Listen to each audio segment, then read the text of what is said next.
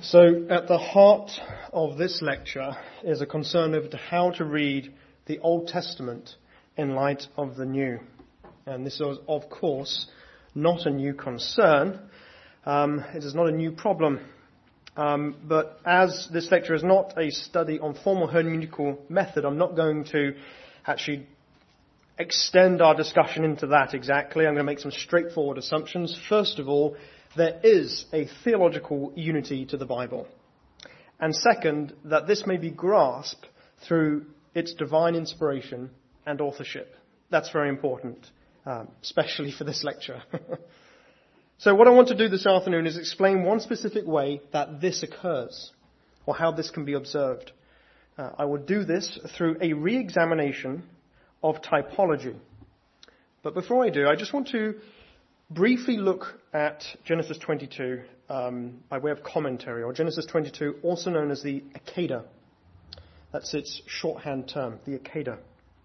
And by way of brief commentary, I'm going to highlight some of the textual features which are going to be important for my typological exegesis.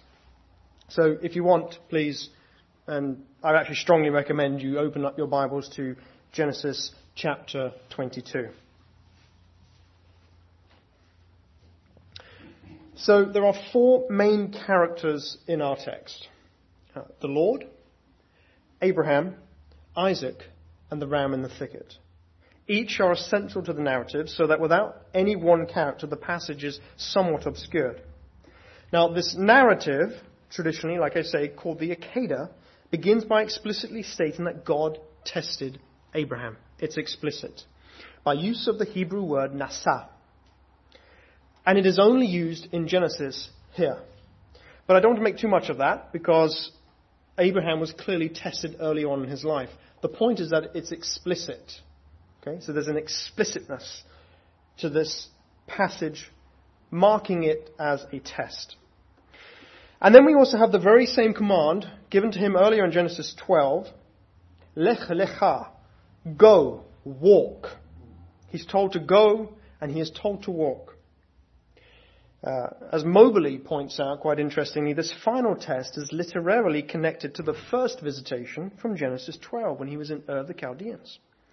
He is told to walk before the Lord blamelessly in Genesis 12 and now in Genesis 22 to go to the land of Moriah. This place to which he is headed is seldom mentioned in the Hebrew Bible. We know about it because of the poignancy of this chapter, but it's seldom mentioned. It occurs once more in 2 Chronicles 3 1, where it is also described as a mount in Jerusalem where the Lord appeared to David. It was upon the mountain that Solomon built the temple, thus linking the place of the Akedah with that of the Solomonic temple as well. The name of the mountain seems related to the Hebrew word, and as David had mentioned earlier, Ra'ah, perhaps an adapted form then meaning something like the place of seeing and I will return to this in short order. God begins by telling Abraham, take your son, your beloved son, whom you love, Isaac. The four parts of this sentence build upon each other. Your son, your only one, loved Isaac. That is to say, Isaac. And I don't think it's a way for God to just make it clear so that Abraham would not make some sort of mistake as to whom he was referring.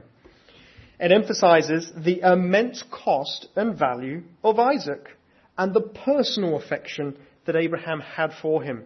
And I think that is very, very important to the text. The kind of sacrifice is also specifically denoted as a whole burnt offering by use of the Hebrew word olah. The equivalent Latin word is holocausta, from which we derive the term holocaust. A whole or complete devastation of something.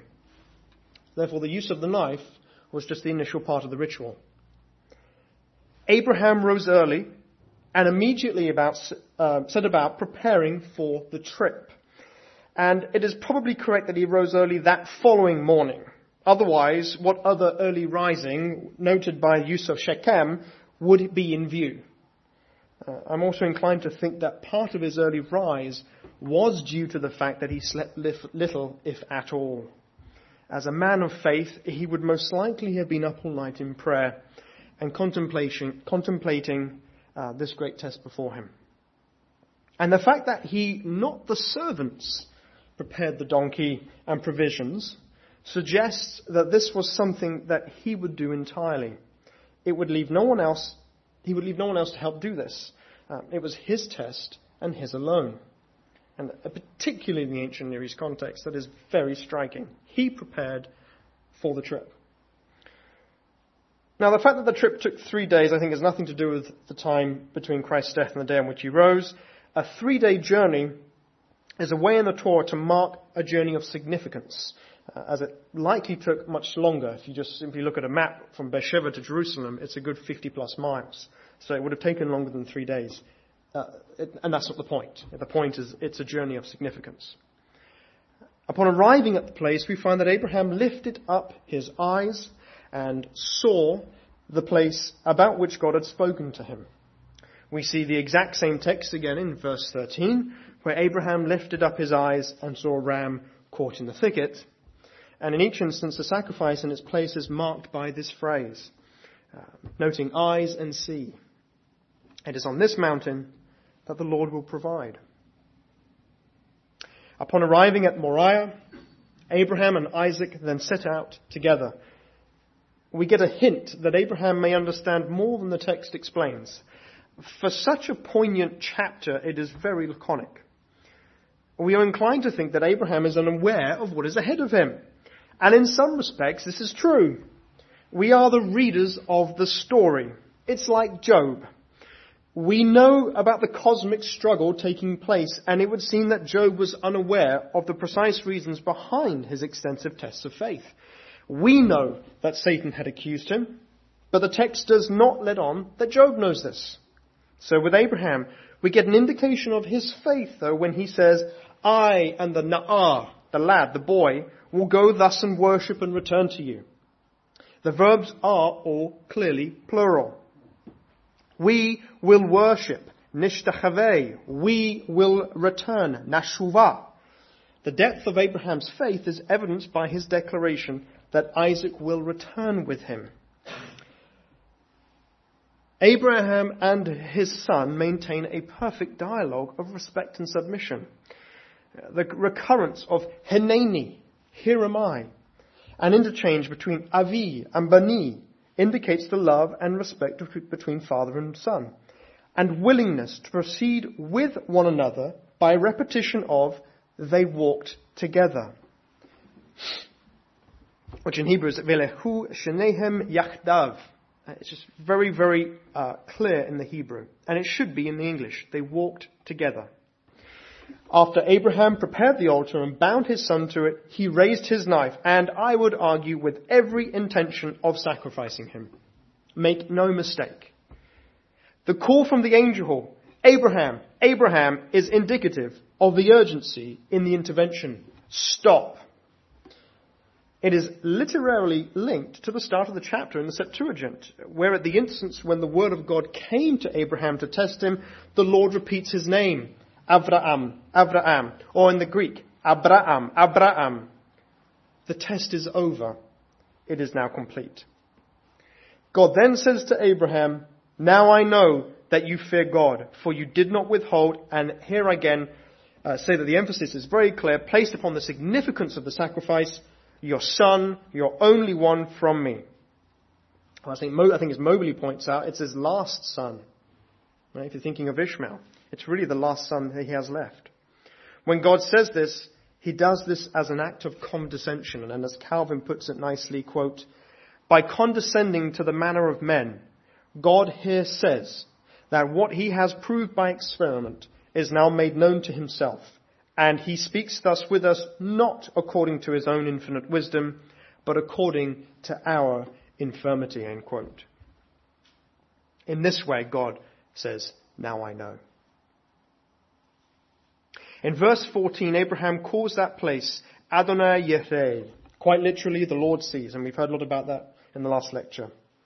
Which is then repeated in the subsequent clause, in the Nifal, on the mount the Lord appeared. Adonai Yireh.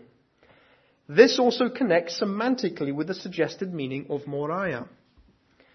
In verses 15 to 18, the proof that Abraham passed the test is understood through the repeated pronouncement of the great Abrahamic blessing, I myself have sworn, says the Lord, because you have done this thing and did not withhold your son, your only son, so I will surely bless you and greatly multiply your seed as the stars of the heavens and the sand which is on the seashore, and your seed will possess the gates of his enemies, and in your seed will all the nations of the earth be blessed because you obeyed my voice. Here closes the brief commentary. So, before I dig into the exegesis, I want to lay out some important concepts on typology. Now, the use of typology and preaching, in, sorry, in preaching and teaching is not entirely uncommon, but formal studies on it are. Ask yourself, how many books or papers have you read on how to refine and understand the biblical use of typology as part of hermeneutics? If it does crop up in books on hermeneutics, its mention seems to get only less and less over the decades. From Terry to Mickelsen and then on down to, for example, Kaiser and Silva's hermeneutical book, um, the place of typology in biblical hermeneutics is, from my standpoint, getting smaller. Uh, yet, I think in spite of this, there might be a resurgence. People are becoming more interested in how the canon relates within itself. More and more academic articles are appearing in different schools of theology as well. So it's not just one kind of theological way of thinking, not one just, just one school, not happening just in, say, America. It seems to be happening in different places. and I think one of the reasons that typology may have fallen into difficult times, and I'm putting aside higher uh, critical reasoning, is that it's not always used correctly and often lapses into allegory through fanciful interpretations of symbols and events. So, in one respect, today I wish to have us take another look at the use of typology in the interpretation of Genesis 22. And I shall start by first defining my terms, which is essential in the application of typological exegesis, and probably about anything. in so doing, I will hopefully create some healthy and inbuilt guards against allegorizing of people and events, and I think that that helps to uh, divorce them, uh, these allegorization divorces from the historical foundation upon which these things exist. So, I'm going to also demonstrate that multiple types operate at the same time within a narrative and on different planes of thought or levels of understanding. This is not a purely academic exercise, and I think it's a very important component of rightly dividing the word so as to explain God's redemptive acts in history. And I will employ some terminology from Ribbens on categorization, oh, sorry, on categorizing different types to help show how the main characters of the text and its teaching fit together. Now, the definition of terms is essential in a critical examination of typology, as I've said. The term typology, I think, suffers from the problem of being defined by different people in different ways over a large span of time. And I think too often authors assume to know what it means. We think, oh, okay, I know, I, am doing typology. Uh, don't define it carefully, and then we go on to exegete the text and get involved in allegory and symbolization and what have you. And so then it becomes puzzling. What is typology? We go back to trying to define what typology is. And uh, of course, we have many examples from the church fathers who uh, began with typolog- typological exegesis and then began to do allegorization. And we think, well, what's the, what's the difference between the two? And then we have the famous article by um, James Barr that basically tries to point out well, they're actually the same thing. I'm going to define it with a number of sentences because um, of all of this. So, within the context of Scripture, a type is a real person, event, action, or institution that is signified in a later person, event, action, or institution known as an antitype.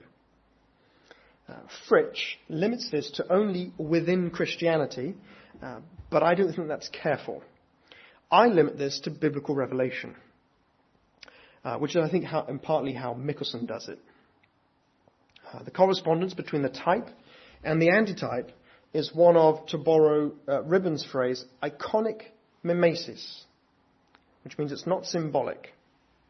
There's a genuine connection between what the text said and the spiritual meaning discerned through contemplation of the text.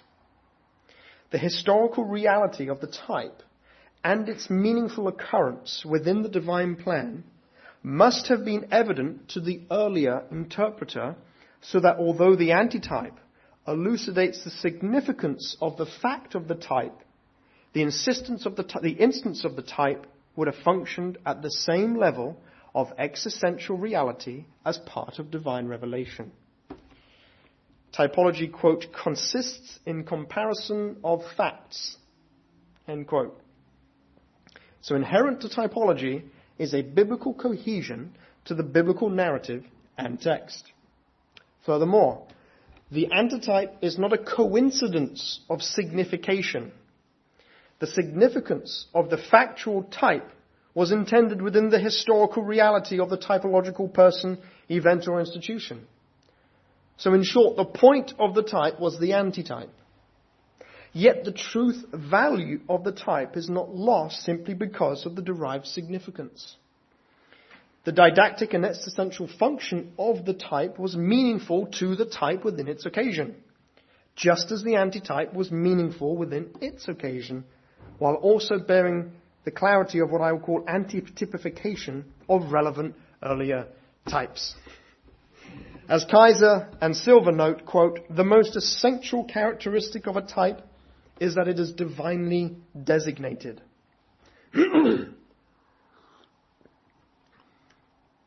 I want to also I want to also be clear that typology does not permit hidden meaning, unlike allegory. As Bill points out, quote, it does not read into the text a different or higher sense, but draws out from it a different or higher application of the same sense. End quote. This is essential in the difference between typology and allegory. There must be correspondence in both fact and significance. The typological interpretation is read as an exegetical act within the canon of divine revelation of Scripture, not found from outside of the exegesis. So, otherwise, uh, if external symbols are used to provide the meaning of the text, this would be a form of typological eisegesis. So what I've done here is more than what Fairbairn and Goppelt and Davidson suggest with the use of prefiguration. Yes, it's prefiguration. I agree there is a prophetic bent to these types, and that they are in the Old Testament. But this, I think, can have an over-limiting effect uh, that is not entirely warranted. Their approach served its purpose as a response to historical criticism, but there is more to the study of typology than prefiguration. Therefore, a type must be concerned with historical facts and also correspond with proper significance and correspondence to biblical principles, uh, quote, principles, patterns, and structures rather than parallel details, end quote. The outworking of God's redemptive historical plan must be central in the typological interpretation. Now, the way that types have significance to an antitype, to, to, to antitypes, is different between them.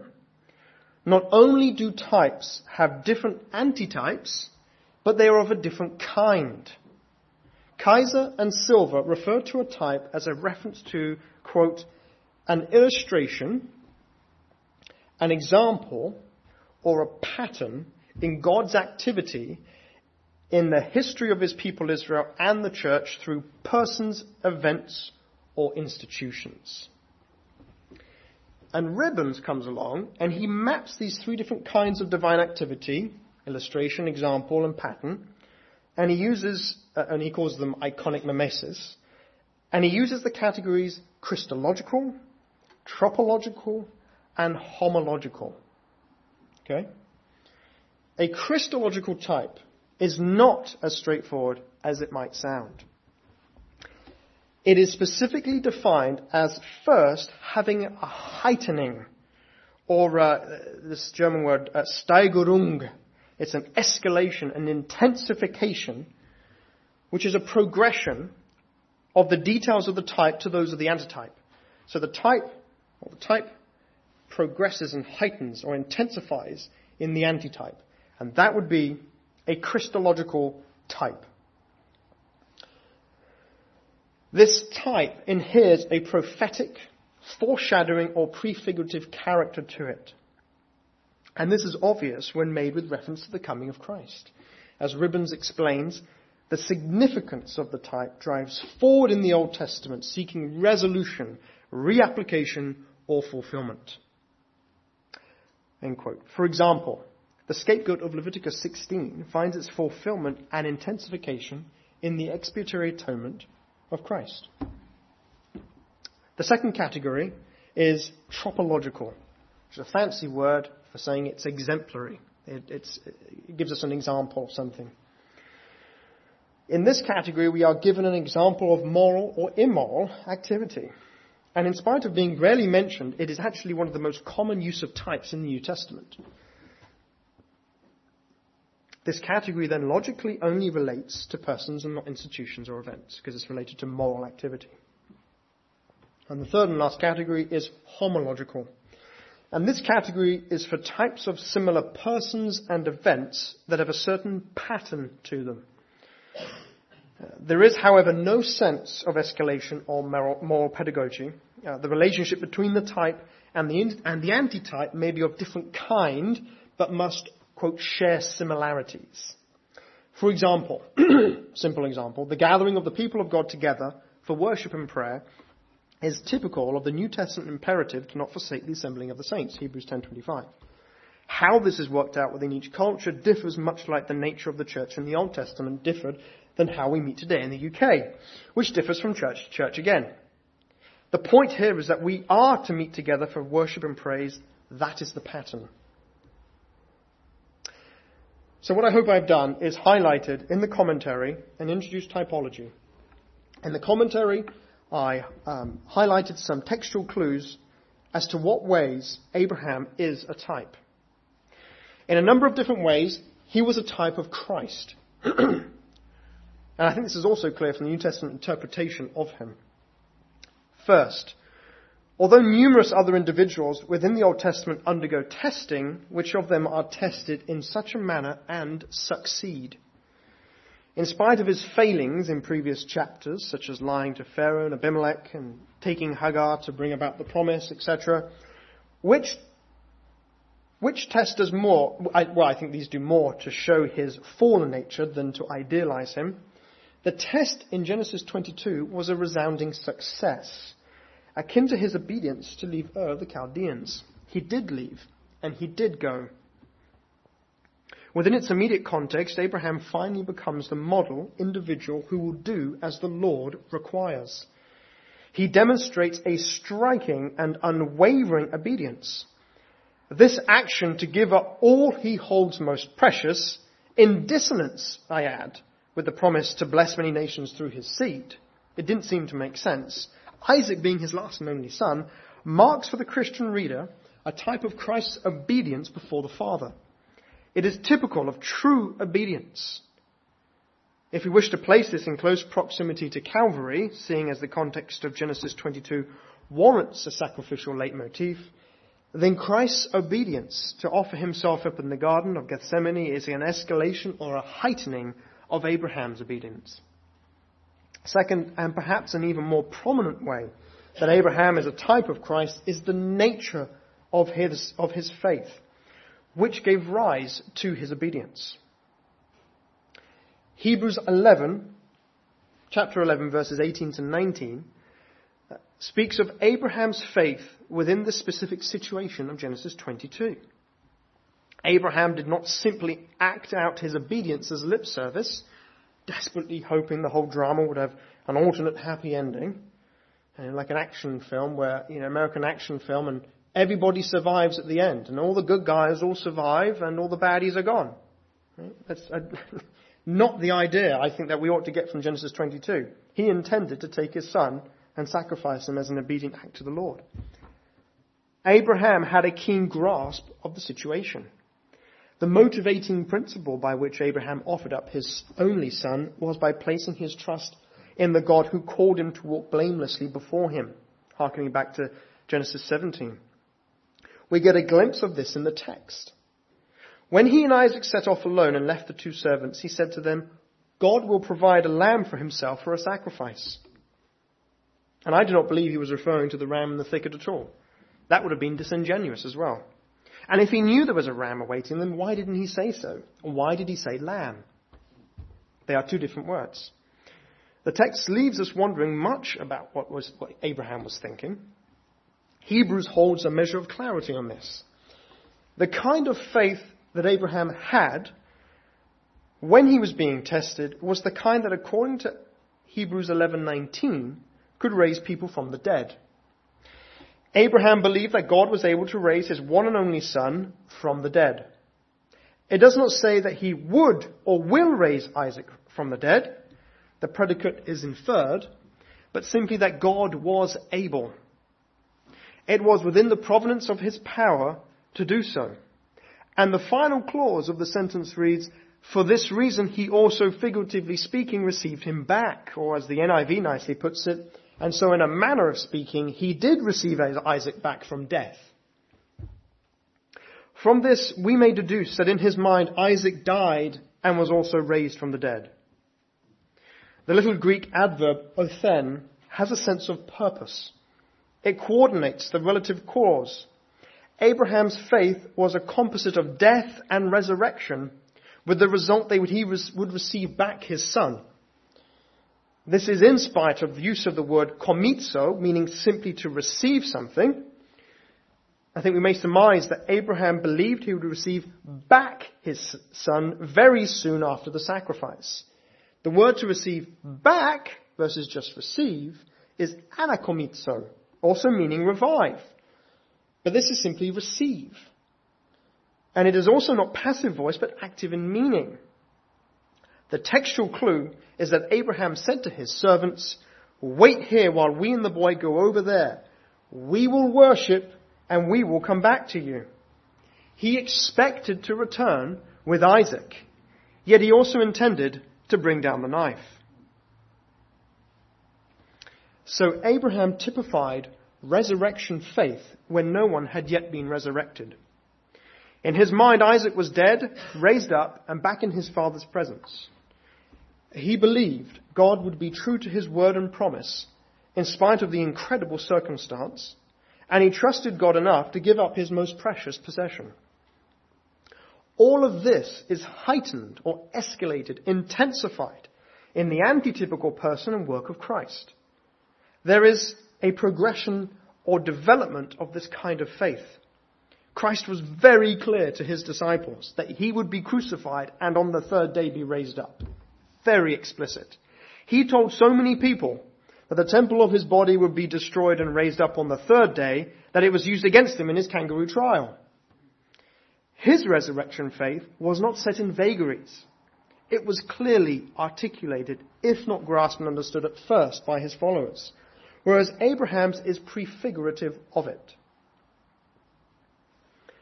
A third way that Abraham is a type of Christ was his role as a high priest, an act which itself foreordained the high priest and the Levitical priesthood. The annual festivals, such as, for example, the Day of Atonement, known as the Yom Kippur, was officiated over by the high priest. The purpose of the high priest was to present the people to God as cleansed. Whereas the prophet comes down from the temple as God's representative, the priest goes up into the temple on behalf of the people. Abraham's role in this respect is rather shadowy, and I think finds a better model in that of the temple system, which was abrogated, of course, in Christ's superior priesthood. The author of Hebrews is at pains to show how Christ is superior and in fulfillment of these things, of which Christ is the antitype of numerous different temple types. Christ was both the paschal lamb offering himself up as a better sacrifice for sins, a sufficient one at that, and also of a better high, uh, a better priesthood uh, after the order of Melchizedek, and of which Abraham also typified in the Akedah. So, in a prototypical way, Abraham was a high priest, making an offering to the Lord, much like the high priest would later offer um, uh, offer up sacrifices all of which would be later signified in the atoning work of Christ. We now turn to the figure of Isaac, who is evidently a type of Christ through his obedience to his father. And I think often the immediate typological connection is to that of a son being sacrificed. But before we get there, I want to first indicate some of the subtle details that convey his obedience as a son. First, Isaac is more than likely a man in modern terminology. He is referred to in the text as a na'ar, uh, which is not necessarily a boy, but a young man, up to and perhaps over the age of 30. Jewish tradition puts him at the age of 37. As an unmarried man living in his father's household, he is rightly called a na'ar. Second, he seems to grasp the gravity of the situation, unlike a boy who might not. He understands what is required of sacrificial worship, wood, fire, and the sacrifice itself. Abraham's response was, God will provide for himself a lamb offering, my son. And this is very interesting. Some exegetes will take the bani, my son, as vocative. So that Abraham was clear in his response that the offering was Isaac himself. So Abraham was saying, you are the offering. To which Isaac walked with him. Jewish tradition records that Isaac clearly grasped the gravity of the situation, and in fact, church tradition too. Upon being placed upon the sacrificial altar, he asked his father to bind him lest he struggle to get free in a moment of weakness. So Isaac could have resisted his father, but he instead submitted to his will, trusting him with the ultimate sacrifice, not as a scared boy incapable of fleeing his father, but self-aware, or as Chilton puts it, quote, an intelligent victim, end quote. Once Abraham had laid out the wood, he then bound his son Isaac upon it. And the Hebrew word is akad, to bind, from which this story is known as the Akedah, the binding. And it is the only instance of this word. I argue that the binding of Isaac to the wood sacrifice is typical of Christ being nailed to the tree. Isaac was obedient to the instructions of his father. He did not fight back, but gave himself willingly as an offering to God. There is a marked sense of heightening as the antitype provides the significance for the historical binding of Isaac. As Isaac was bound to the sacrificial wood, Christ was nailed to a wooden instrument of torture unto death. As Isaac submitted to the will of his father, so Christ, as the eternal Son of God incarnate, submitted to the will of his heavenly Father. The second Christological type is that Isaac was the son of Abraham. It is not simply that he was a son, but the son of blessing, that is, of Abraham. And I think this is often overlooked as a type. The Gospel of Matthew begins, and we heard earlier Philip say, it begins the genealogy of Jesus in this way. The record of the generations of Jesus Christ, son of David, son of Abraham. The actual genealogical account begins in verse 2. The first verse reads as a title. Jesus was not only the messianic king of Israel typified in David, for example, but a better son of blessing through whom all the nations would be blessed. In this sense, he is the true son of Abraham, not Isaac. And this may not be the end of the types for Isaac. Huizenga very helpfully adds that both the early lives of Jesus and Isaac are quite similar. Quote, both are promised children conceived under extraordinary circumstances, beloved sons who go obediently to the sacrificial deaths at the season of Passover at Jerusalem at the hands of their respective fathers for redemptive purposes. Now this is probably the limit to the Christological types of Isaac. Much like metaphors break down, so do types have limits, which I think naturally guards against lapsing into allegory. We might add that Isaac carried the wood for the sacrifice as did Jesus. But then what do we make of Simon of Cyrene? How much are we to make of the wood?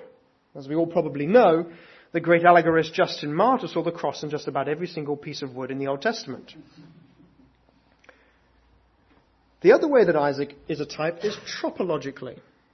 And you can now start to see the layers. We have Christological, now I'm talking about tropological types. Exemplary types, things that are examples for us. As the backstory of Isaac, a grown man, holds true, he is an example of exemplary living by offering himself up as a living sacrifice. His obedience to make a complete and whole sacrifice of himself to the Lord is significant in the Pauline imperative concerning godly living. Consider the words of Romans 12:1.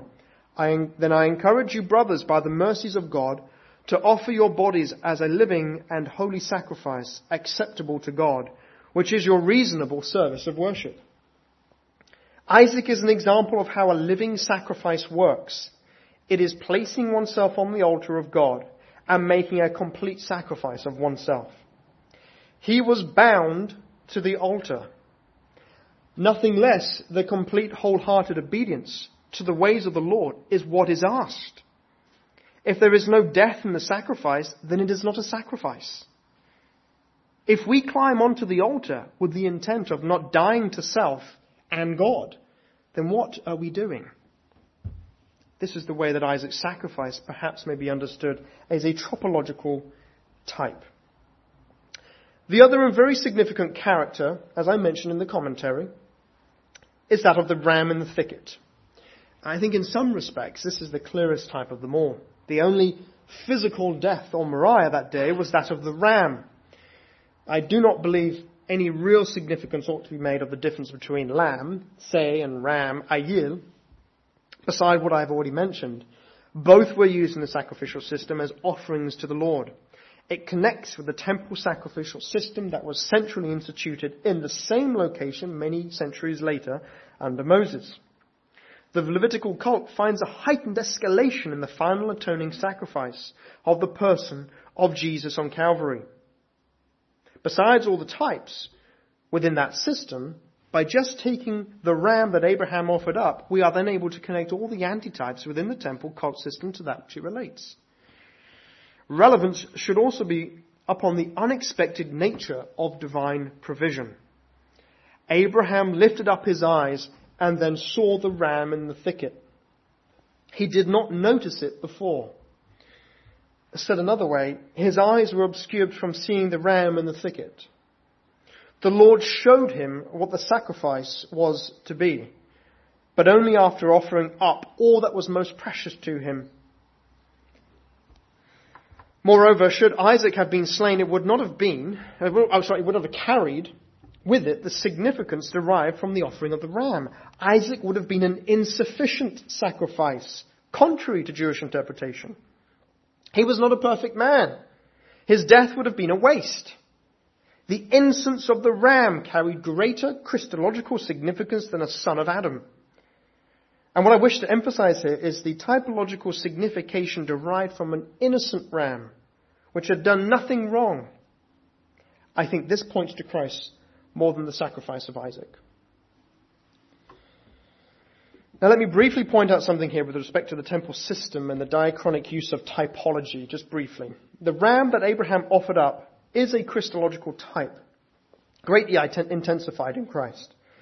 But before it was a Christological type per se, it had what I call antitypification within the temple system. That is to say, an early antitype possessed a typological property.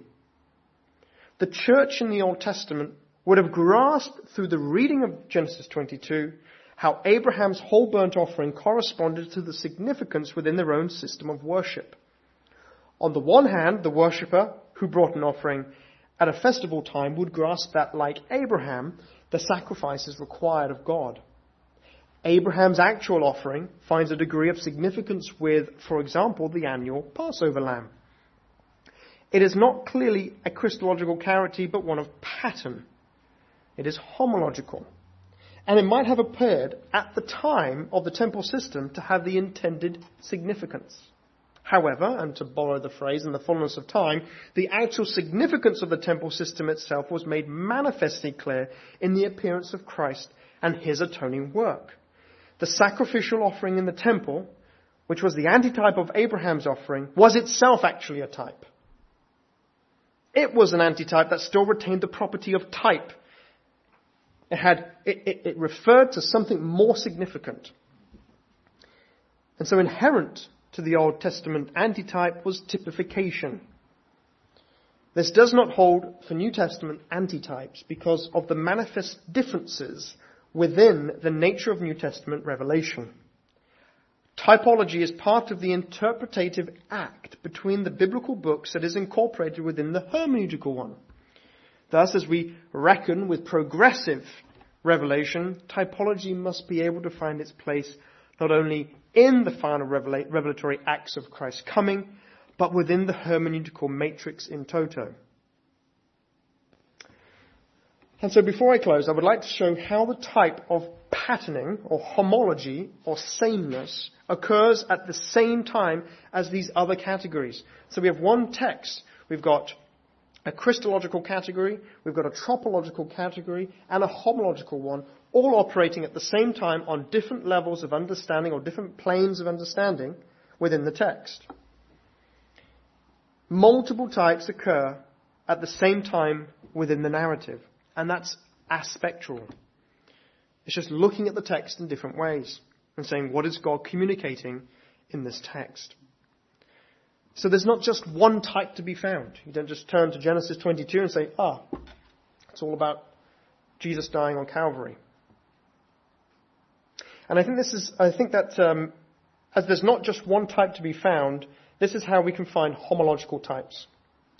And this is true when there is a valid biblical pattern. As Kaiser and Silva note, it has to be in fundamental agreement with an antitype. So obsessive searches for biblical patterns would be wrong and likely lead to unsound interpretations. And as I have stated, types have limits. They offer a window into something that is true, and that truth would be far more complex and multifaceted than the type, being more than the type was intended to teach. Like a metaphor. I see one very important homological type within the Genesis 22 narrative that is also triggered by a number of key phrases. So the pattern of a father and son engaged in sacrificial worship of the Son is clearly a trigger for the eternal Father giving his only Son, the eternal Son of God. This is the pattern, and it is observed by Isaac speaking to his father, Avi, and Abraham to his son, Bani. There is also the repeated phrase that they walked together. They walked together from the two servants to the place of sacrifice, and after the dialogue concerning the apparently absent sacrifice, they continued to walk together. And if it should be taken as evocative, Abraham told Isaac, You're the sacrifice, and, he, and they walked together. Father and son walked together in harmony and without conflict. We find a number of occasions within the New Testament, instances when the Father and Son are together. At Jesus' baptism, we see all three persons of the Trinity in unison. The Father says that this is his beloved Son with whom he is well pleased, and the Holy Spirit descends upon Jesus as a dove. Luke adds in bodily form. On the Mount of Transfiguration, the Father speaks to the three disciples and says, This is my beloved in whom I am well pleased. Pleased, listen to him. Jesus always did as his Father desired. In the Gospel of John, chapter 5, Jesus explains that he and the Father work together. What Jesus sees the Father doing, he does likewise. They worked, they work together because figuratively speaking, they walk together. I think the natural inclination is to call this exemplary, that we are also to walk with God. But deriving practical and applicable ways, especially for preaching, to present this to a congregation is different from understanding the nature of the type itself the pattern of a father giving his son maps to the eternal son walking with him before his heavenly father here. For example, that Jesus thus showed himself as obedient corresponds to the tropological examples mentioned above. But it is not intrinsic to this categorical point. Quite obviously, Abraham is not a type of the Heavenly Father. Nobody informs the Father on what he should do, how he should act. He has no counselor. It is simply the pattern of fatherhood and sonship within the specific context of this kind of sacrifice and the giving up of all that is most precious. The antitype is the New Testament pattern where the Heavenly Father and Eternal Son work together in perfect harmony. What I hope to have shown you all is that typology is first a valid part of biblical interpretation. It fits within the historical and grammatical framework of reading Old Testament texts and provides meaningful significance through the parity of how a factual type related, is related to or corresponds with an antitype. And second, within the system of biblical typology, there are different categories. The importance of distinguishing between the different kinds of types helps provide the necessary foundation upon which to find the right antitype and its nature. For example, Christological types escalate or intensify, whereas homological ones don't. By carefully defining what the significance of each category of type is, there is a natural guard against falling into wanton allegory. Thank you.